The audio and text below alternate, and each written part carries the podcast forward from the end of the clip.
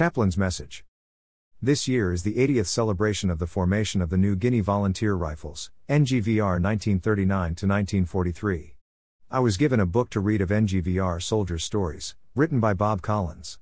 Before I opened the book, though, I was captivated by the title, Keepers of the Gate, a biblical term mentioned in the Old Testament. Gatekeepers were important in maintaining order in ancient societies. A gatekeeper was a guard, stationed for protection, at various kinds of gates, like city gates, palace, or temple gates. A gatekeeper had to be trustworthy and alert for any signs of trouble. A gatekeeper, lax in his duties, could bring ruin upon an entire civilization. So the idea of gatekeeping implies alertness and security. How apt when we consider the NGVR that was formed, served, and disbanded in New Guinea. It's easy to recognize the NGVR as the gatekeepers of our country. The majority of them lost their lives protecting our country and giving us freedom unmatched, dare I say, by any other country or nation. A parallel can be made to our own lives, and the sacrifice that our Lord and Savior, Jesus Christ, made.